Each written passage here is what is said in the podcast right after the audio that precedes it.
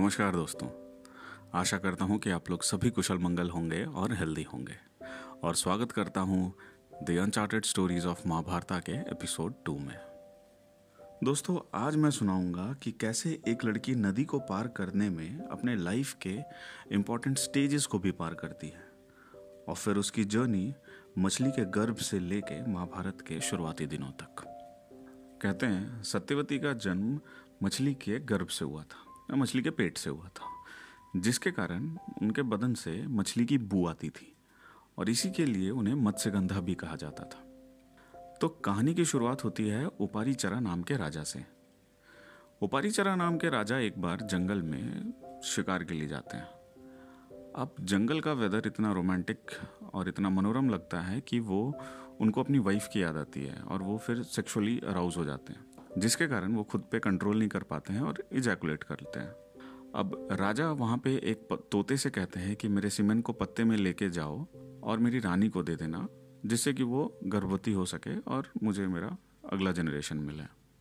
अब तोता इस पत्ते को लेके महल की ओर जा रहा होता है कि बीच में एक बड़ा पक्षी इस पर अटैक कर देता है, जिसके कारण पत्ता पानी में गिर जाता है। अब इस पत्ते को एक मछली निकल लेती है और वो मछली प्रेग्नेंट हो जाती है। अब ये भी कहते हैं कि वो मछली असल में एक श्रापित अप्सरा थी जो किसी श्राप के कारण मछली के रूप में थी। अब उसके प्रेग्नेंट होने से उसका श्राप खत्म हो जाता है। अब कुछ समय के बाद मछुआरे इसी मछली को पकड़ते हैं। अब मछली का साइज़ चूँकि बहुत बड़ा था, इसीलिए मछुआरे इस मछली को लेके राजा को भेंट देने पहुँचते हैं। राजा उपारीचरा के पास। अब राजा के सामने इस मछली के पेट को काटा जाता है। तो जैसे ही मछली के पेट को काटा जाता है, उसमें से दो जुड़वा बच्चे निकलते हैं, एक लड़का और एक लड़की। चूँकि राजा की कोई संतान नहीं थी तो राजा ने डिसाइड किया कि भाई, लड़का को मैं रख लेता हूँ और लड़की को मछुआरे के सरदार को सौंप देते हैं कि कि इसका भरण पोषण आप करो। अब ये लड़की चूँकि मछली के गर्भ से पैदा हुई थी, इसीलिए इसके बदन में मछली की बू हमेशा ही रहती थी। और इसीलिए इसका नाम पड़ गया मत्स्यगंधा। और इसी बू के कारण ज़्यादातर लोग मत्स्यगंधा से दूर रहना पसंद करते थे। और यही मत्स्यगंधा बाद में जाके सत्यवती कहलाई, जो कि भीष्म पितामह की सौतेली माँ है, यानी कि दूसरी माँ है।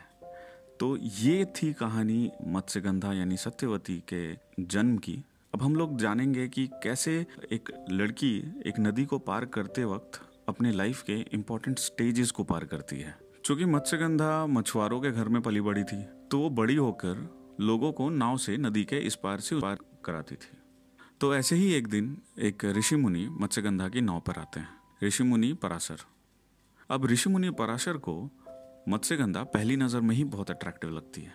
और जब ये नाव पे होते हैं, जब आधे रास्ते नाव पहुँच चुका होता है तो ऋषि मुनि मत्स्यगंधा के सामने अपने इंटीमेट होने के फीलिंग्स को सामने रखते हैं। अब मत्स्यगंधा इस बात से बहुत घबरा जाती है, या यूँ कहीं डर जाती है, क्योंकि उसे लगता है कि यार पता नहीं कहीं गुस्से में आके शराब वराब ना दे दे। तो वो क्या करती है कि वो कहती है कि मेरे कुछ कंडीशंस हैं, और कंडीशंस कुछ इस तरह से रहते हैं। वो कहती है कि मेरे शरीर से मछली की बू आती है, और ऐसे में इंटीमेट होना अच्छा नहीं लगता है। तो इस पर ऋषि मुनि क्या करते हैं कि वरदान देते हैं कि तुम्हारे बदन से मछली की बू हट जाएगी और कस्तूरी की खुशबू आएगी। तो जिसके कारण बाद में कस्तूरी गंधा भी लोग कहने लगे थे। मत्स्य गंधा का नाम कस्तूरी गंधा भी कहा गया। फिर दूसरा कंडीशन ये था कि नदी के दूसरे तट पर लोग होंगे, लोग देखेंगे और ऐसे में इंटीमेट होना फिर शोभा नहीं देता है, सभ्य नहीं लगता है। तो इस पर ऋषि मुनि क्या करते हैं कि योग शक्ति से एक आइलैंड बनाते हैं और उस आइलैंड और नाव को पूरा फॉग से घेर देते हैं, जिससे कि कुछ भी ना दिखे। अब तीसरा कंडीशन ये होता है कि मत्स्यगंधा कहती हैं कि इंटीमेसी के बाद मैं कुंवारी नहीं रहूँगी, जो कि सोसाइटी नॉर्म्स के अगेंस्ट है। तो इस पर ऋषि मुनि वरदान देते हैं कि जैसे ही तुम नदी के उस पार पहुंचोगी, तुम फिर से कुंवारी हो जाओगी। फिर मत्स्यगंधा का आखिरी कंडीशन ये आता है कि हमारे यूनियन से जो बच्चा होगा, वो बहुत ही नॉलेजेबल होना चाहिए और बहुत ही फ़ेमस होना चाहिए, और जिनका नाम युगो युगो तक रहना चाहिए।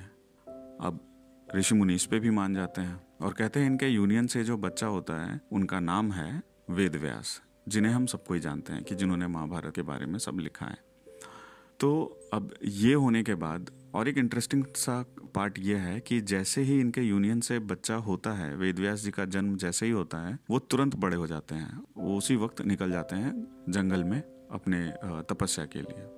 वेद व्यास जी का नाम कृष्ण द्वापयन भी कहा गया है। कृष्ण इसलिए क्योंकि वो काले थे और द्वापयन इसलिए इंसान जिसका जन्म आइलैंड में होता है, उसे द्वापयन कहा जाता है। तो चूँकि वो काले थे और उनका बर्थ एक आइलैंड पे हुआ था, इसलिए उन्हें कृष्ण द्वापयन भी कहा गया था। तो ये कहानी थी वेद व्यास जी के जन्म की और मत्स्यगंधा से सत्यवती बनने तक के जर्नी की कहानी थी, जहाँ वो नदी के इस पार कुंवारी होती है। नदी को पार करते वक्त बीच में वो एक बिलवेड बनती है फिर वेद व्यास जी को जन्म देके एक माँ बनती है और फिर से नदी के पार होने तक एक कुंवारी बन जाती है।